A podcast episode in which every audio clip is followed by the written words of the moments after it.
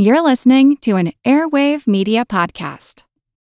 Hi, I'm Neil, And I'm Ken. and we are from the Triviality Podcast, a pub trivia style game show where a lack of seriousness meets a little bit of knowledge. Join us each week for an hour long game of general knowledge trivia featuring special guests from around the world, plus tons of extra themed episodes. If you want to improve your trivia game, Or you just want to scream at us in your car when we get easy questions wrong, then we're the show for you. Find Triviality on all your favorite podcast apps. but you know that because you're already listening to a podcast. Welcome to the Useless Information Podcast. I am Steve Silverman, and every story you're about to hear today has something to do with Christmas, and that includes the retro sponsor commercial.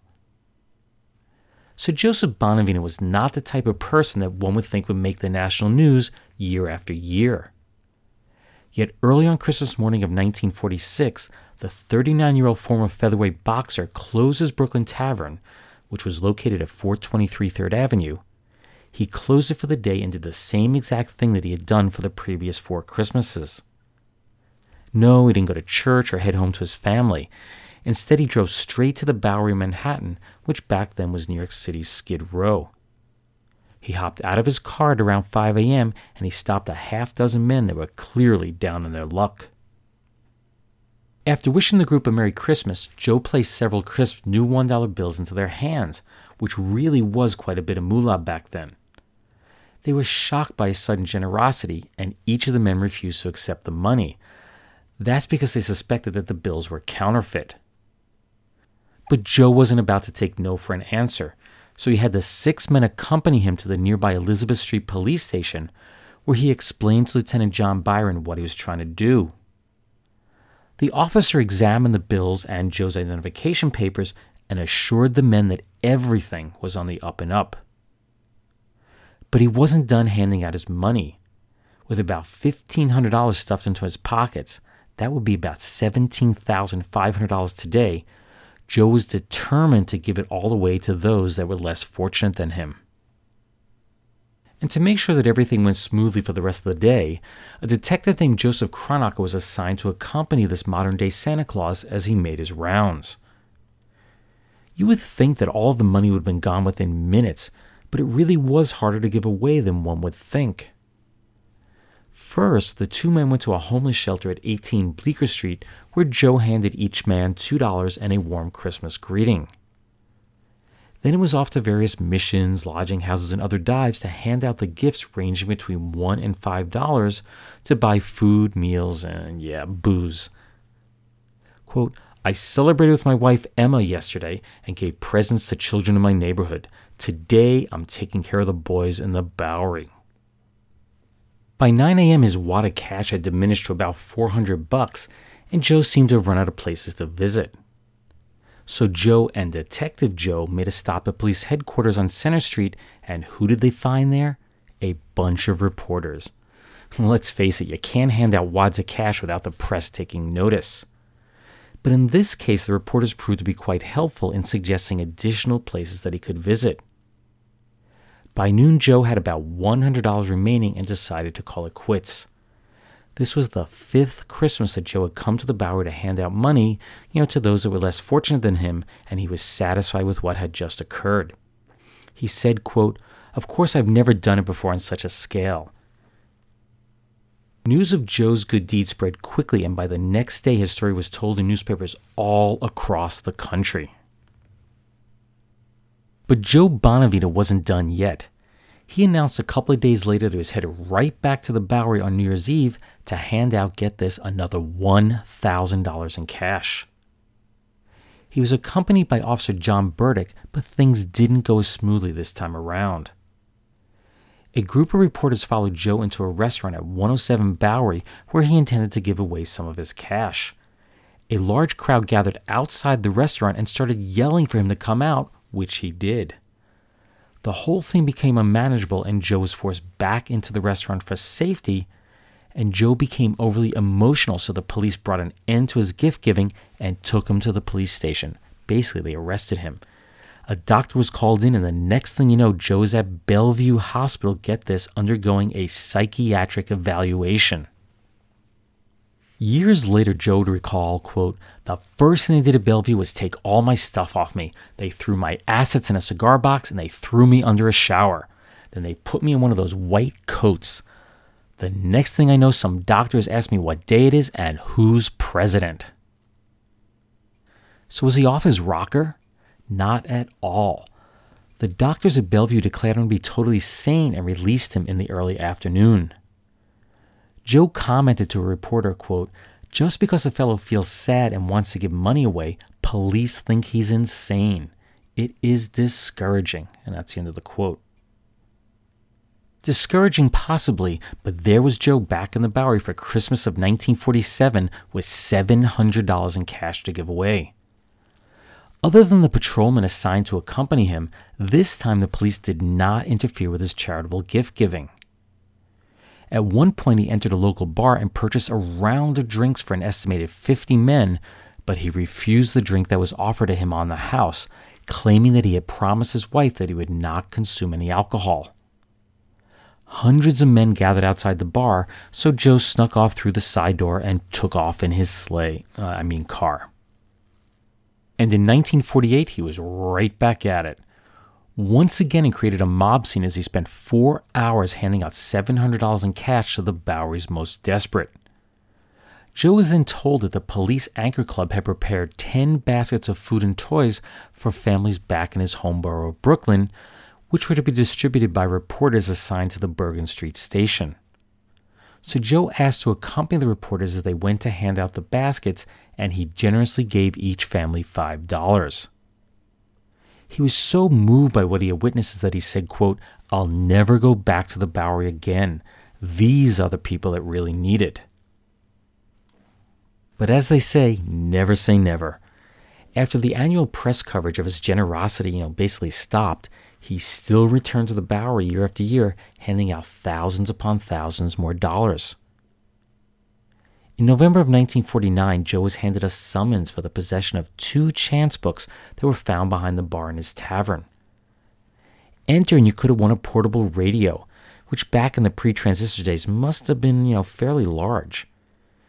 He was ordered to appear before the Brooklyn Gamblers Court, and Joe insisted that the books didn't belong to him. You see, he had set up a gym, the Bonavita Athletic Club in his backyard in 1945, and that was done to help fight juvenile delinquency. He claimed that the youngsters were using the raffle books to raise money to purchase new equipment. Then, the surprising news hit the papers on November 27th of 1952 that Joe would probably not be able to make it to the Bowery that year. You see, he had lost sight in his right eye and was to undergo cataract surgery. So he decided to do something very different this time. Joe posted a sign on the window of his tavern that promised candy to any neighborhood child that stopped by on Thanksgiving Eve. And he did just that. He gave away more than 250 bags of sweets. Now, Joe may have missed Christmas that year, but against doctor's orders, he headed down to the Bowery and handed out $600 on New Year's Eve and this proved to be a really big mistake. That's because his eye started to hemorrhage, and sadly, it had to be removed. In 1953, the press reported that he not only handed out money from 10 a.m. to 2 p.m., but that he also gave away 35 overcoats, 7 suits, 4 pairs of shoes, and 12 hats. But as they say, cash is king, and this sudden shift in strategy failed big time. The men simply pawned the clothing for cash. Year after year, now blind in one eye, Joe continued his role as the Bowery Santa Claus. But one had a question where he was getting all his money from. Was the tavern business really that profitable? Well, the answer is revealed in March of 1959, and that's when Bonavita, who was 51 at the time, was charged with tax evasion. Joe faced up to 20 years in prison and $40,000 in fines he owed the government $23,552 on an unreported income of $77,958 for the tax years between 1952 and 1955. That doesn't really sound like a big deal until you adjust it for inflation. That would be around $670,000 today. Whoa. So is it from gambling? Well, not really. Well, sort of. You see, he earned all of his extra money in the stock market. Quote, I invest in oils, railroads, coppers, aluminum, automobiles, and of course, glamour stocks. Joe claimed that he didn't report his profits because he's afraid that his wife would find out that he was playing the market. So Joe pled guilty to the charge and he paid all of the tax money that he owed before he appeared in court on March 27th for sentencing. Based on all of his charitable work, the judge placed Joe on six months probation and fined him to $2,000. Joe's lawyer asked that his client be given a few days to collect the funds, at which point Joe pulled a roll of bills out of his pocket and he paid the fine right there on the spot. 1965 would mark his biggest giveaway ever $10,000 at various locations around Manhattan. At the end, Joe asked the reporter, quote, We had a good time, right? To which the reporter replied, Joe, we had a ball. The following year, 1966, marked the last time that the national press reported on his annual tradition. This time he gave away $700 that he quietly distributed to people that he called, quote, friends. He added, down and outers that used to be up.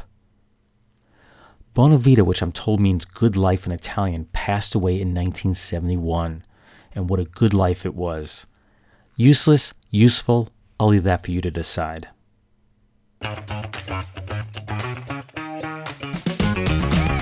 Hey there, I'm Dylan Lewis, one of the hosts of Motley Fool Money. Each weekday on Motley Fool Money, we talk through the business news you need to know and the stories moving stocks on Wall Street. On weekends, we dive into the industries shaping tomorrow and host the experts, authors, and executives that understand them. Tune in for insights, a long term perspective on investing, and of course, stock ideas. Plenty of them.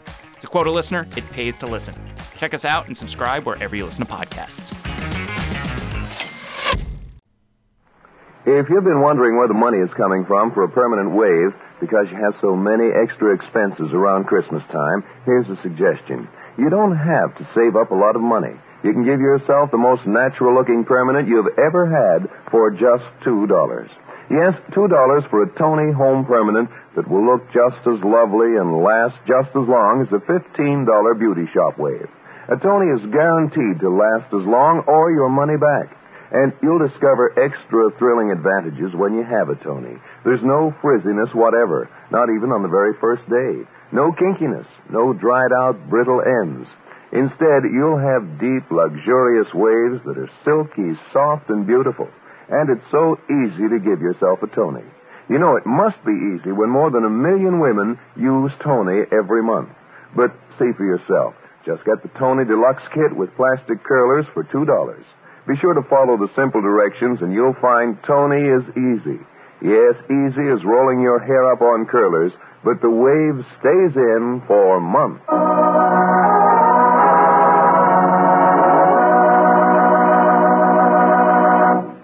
If you had tuned into the NBC Radio Network on December 9th of 1947 at 11 a.m., you would have heard that commercial for Toni on this particular episode of This is Nora Drake. It was a 15-minute soap opera that was first broadcast on October 27th of 1947 and starred Charlotte Holland.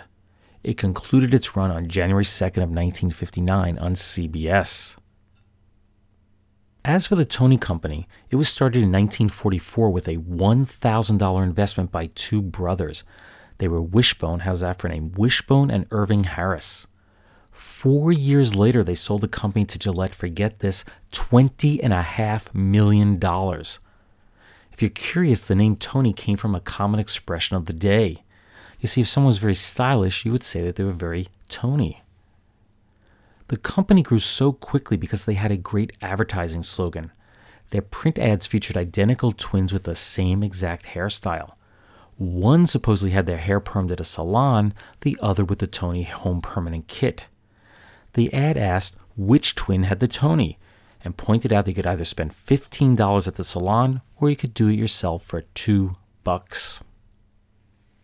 In 1948, two caravans, each with three sets of twins, were set out to tour the country and promote the product. As black Lincolns pulling pink and white striped Toni themed campers pulled into town, the press and the crowds would just gather round in excitement. One group that was not thrilled were the professional hairstylists. The success of the Toni Home Permanent had cost them about 20% of their revenue nationwide. They began to organize and protest around the country. They even tried to get laws passed preventing the marketing of the product. Now, here's what I think is the best part of the story. Enola Shumate, who is a member of the Oklahoma Board of Cosmetology, she arranged to have all six twins and their stylist arrested after they had a demonstration of the product in Tulsa. They were charged with demonstrating and lecturing on cosmetology practices without a license. But as they say, there's no such thing as bad publicity.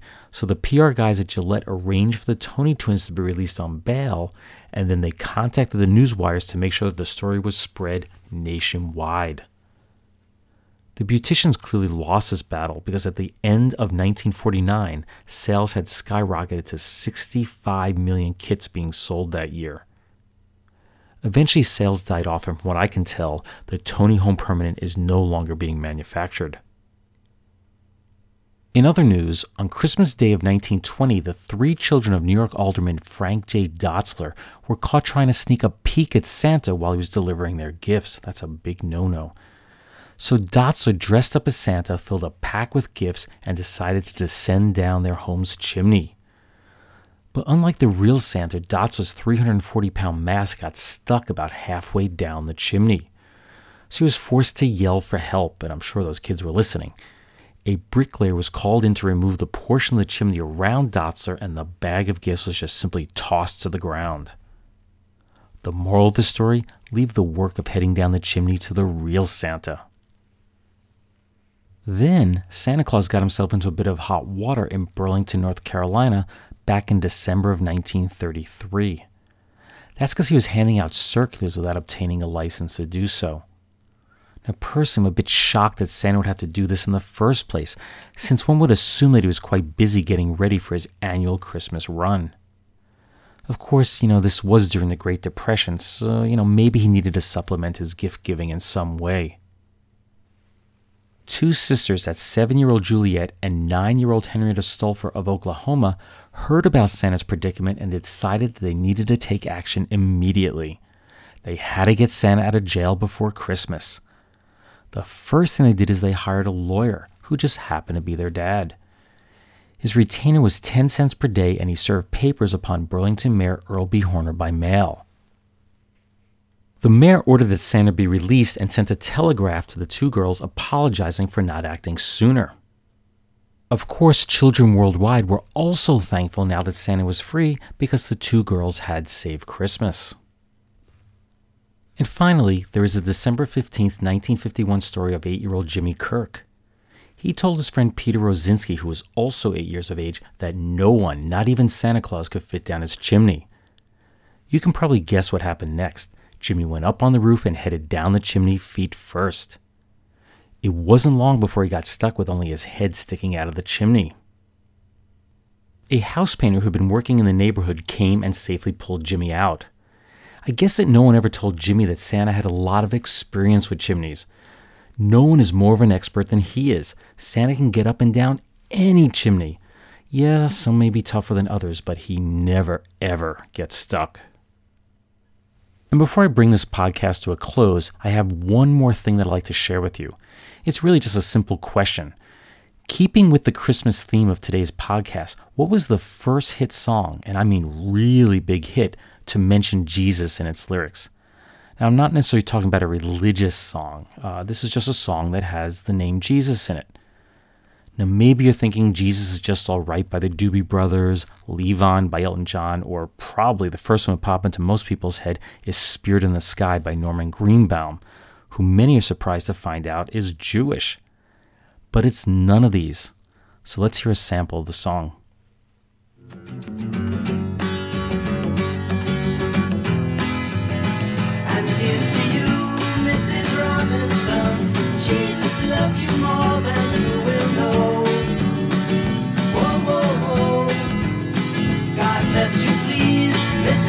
Robinson. Heaven holds a place for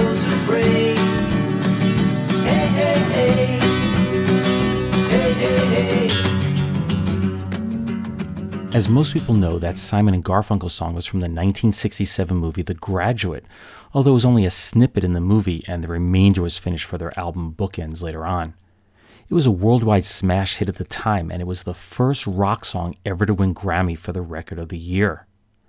Now, to be honest, I can't be 100% positive this was the first song to contain the word Jesus, but I did find an online database of songs that have Jesus in the lyrics, and this was the oldest big hit on that list.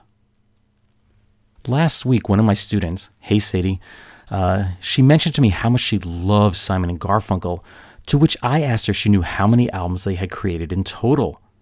Now, for a group that's had such a long lasting impact, I mean, here's a teenage girl listening to them, the answer was surprisingly small. They made just five original albums together. Want to learn how you can make smarter decisions with your money? Well, I've got the podcast for you. I'm Sean Pyles, and I host NerdWallet's Smart Money Podcast. On our show, we help listeners like you make the most of your finances. I sit down with NerdWallet's team of nerds, personal finance experts in credit cards, banking, investing, and more – we answer your real world money questions and break down the latest personal finance news. The Nerds will give you the clarity you need by cutting through the clutter and misinformation in today's world of personal finance. We don't promote get rich quick schemes or hype unrealistic side hustles. Instead, we offer practical knowledge that you can apply in your everyday life. You'll learn about strategies to help you build your wealth, invest wisely, shop for financial products, and plan for major life events and you'll walk away with the confidence you need to ensure that your money is always working as hard as you are. So turn to the nerds to answer your real world money questions and get insights that can help you make the smartest financial decisions for your life. Listen to NerdWallet's Smart Money Podcast wherever you get your podcasts. Well, that's it for this episode of the Useless Information Podcast. I came across the Joe Bonavita story four days after Christmas last year, and I knew immediately that it would become my December podcast. Additional true stories just like the one that you heard can be found on my website, which is uselessinformation.org. That's uselessinformation.org. And in the two books that are written by me, Steve Silverman. They are Einstein's Refrigerator and Lindbergh's Artificial Heart. You can like the show on Facebook. You know, just do a quick search for the Useless Information Podcast, and you know, it should pop up. Also, be sure to subscribe to the podcast so you can receive automatic updates when a new episode is released. You can do it for free through iTunes, you know, or just about any other podcasting software. Lastly, if you've never done so, and I know I've said this many times before, please be sure to write some positive comments on the show page on iTunes. I've read that a lot of positive activity in the comments section on iTunes helps move the show up through their rankings, which of course, uh, you know, brings in more listeners. Thank you very much for listening, and I hope you'll tune in the next time. Have a great new year. Bye.